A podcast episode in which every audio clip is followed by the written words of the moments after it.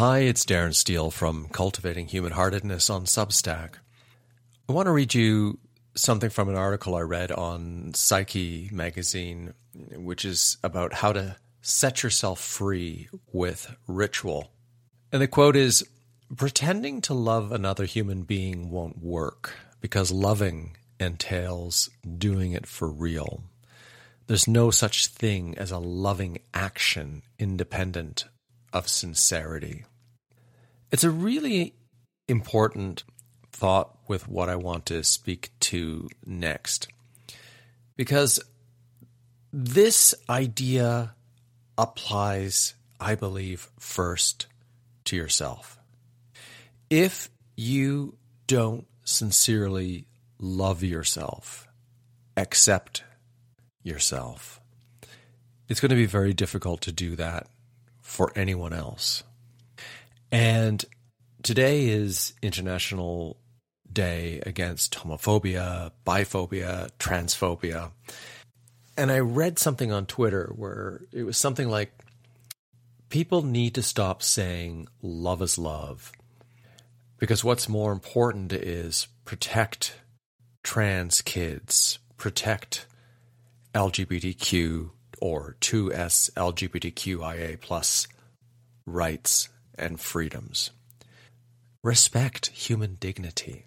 Just saying love is love is a meaningless, it might be thoughtful, it might be well intended, but it's a meaningless statement. Going back to what I just said, because if you say, Oh, I love that, you actually don't love that. You just like that or you appreciate that.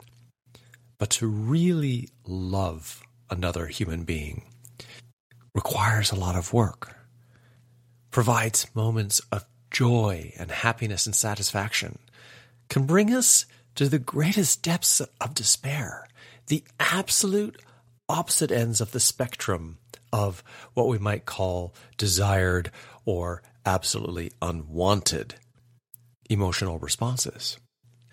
So, one of my clients, and I'll be really careful how I speak about this because I'm sure they'll hear this. They sent me a text message when I asked them how things were going, and they're always very hard on themselves. Part of the issue is they're still coming to terms with coming out.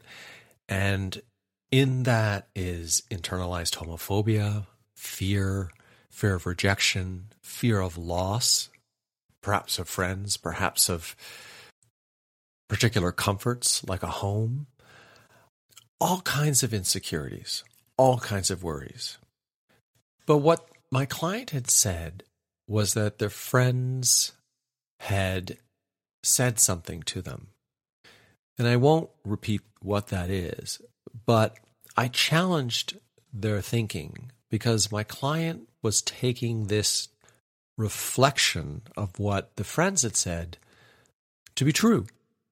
And this is something that could be true, depending on whether my client wants to accept that for what it is. But there's judgment behind that. Often, as human beings, we act in ways that we may regret later on. And of course, our actions may affect others. But everyone, I believe, is, for the most part, responsible for how they feel and how they react and how they perceive.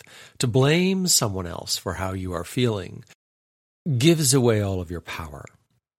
Because you could decide that you're not going to allow yourself to feel sad or depressed about how someone has treated you because you might decide enough, enough. I'm not going to be in this relationship anymore and move on. The point is, what matters is what and how you think about yourself. If you don't like yourself, you can change. If you don't like the way your life is right now, you can also change that.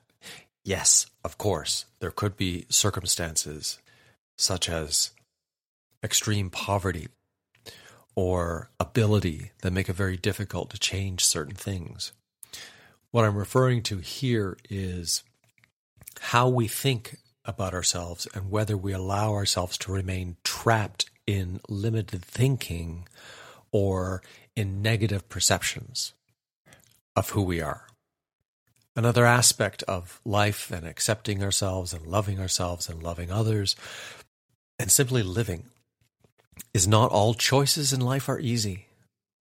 Life isn't always this perfect fantasy romance novel, Hallmark card greeting. Sometimes we suffer for what seems like an inordinate, long time. Other times we look at how good things are going and we wonder, when is the shit going to hit the fan, man? Like, this can't go on forever. But the point is, if you want people to love and respect you for who you are, if you want people to love and respect you more than what it is you are currently receiving, you have to do the work to love and respect yourself first. You have to be sincere about the actions you take in how you accept yourself connect, go inward and see yourself for who you are and take responsibility for that. This is kind of a tough love approach. I take it with myself. I am very careful with how I give this tough love to a client because I never want this to sound like a judgment. Just saying this and you listening to this could sound maybe like that is, but everything is contextual.